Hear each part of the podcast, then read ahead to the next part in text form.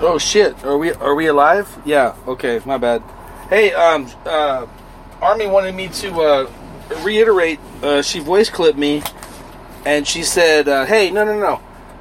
I'm not a creative has been. I'm creative, and I'm also a has been." So I was like, "Oh, okay." But do you think the audience will buy it, or may? I guess it's just up to them, you know. Because if they think the show sucks, then you being a creative has been makes sense. But if they like the show, they're like, yeah, she's creative. And I guess, apparently, from what she tells us, she's a has been because, you know, the first half of her life was better than the second half. So, yeah, I, she said I read that wrong. I just needed to clarify that. Um, anyways, I was thinking too, like, maybe we should break up before we start this show. So there's like sexual tension.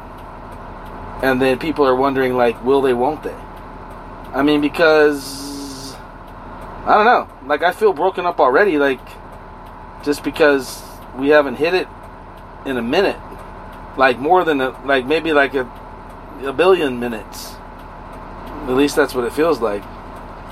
I don't know. Uh, maybe I need to give her a voice. I'm, I'm gonna, I'm gonna voice clip her and tell and ask her if we should break up for this. What do you What do you think, Bay? Dude, really?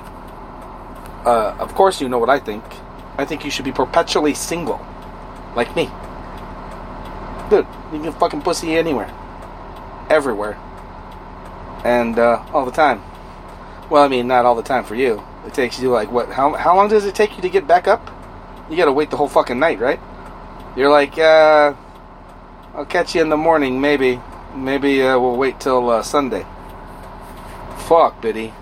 Get some fucking libido pills. Those testosterone pills, they're not doing shit for you.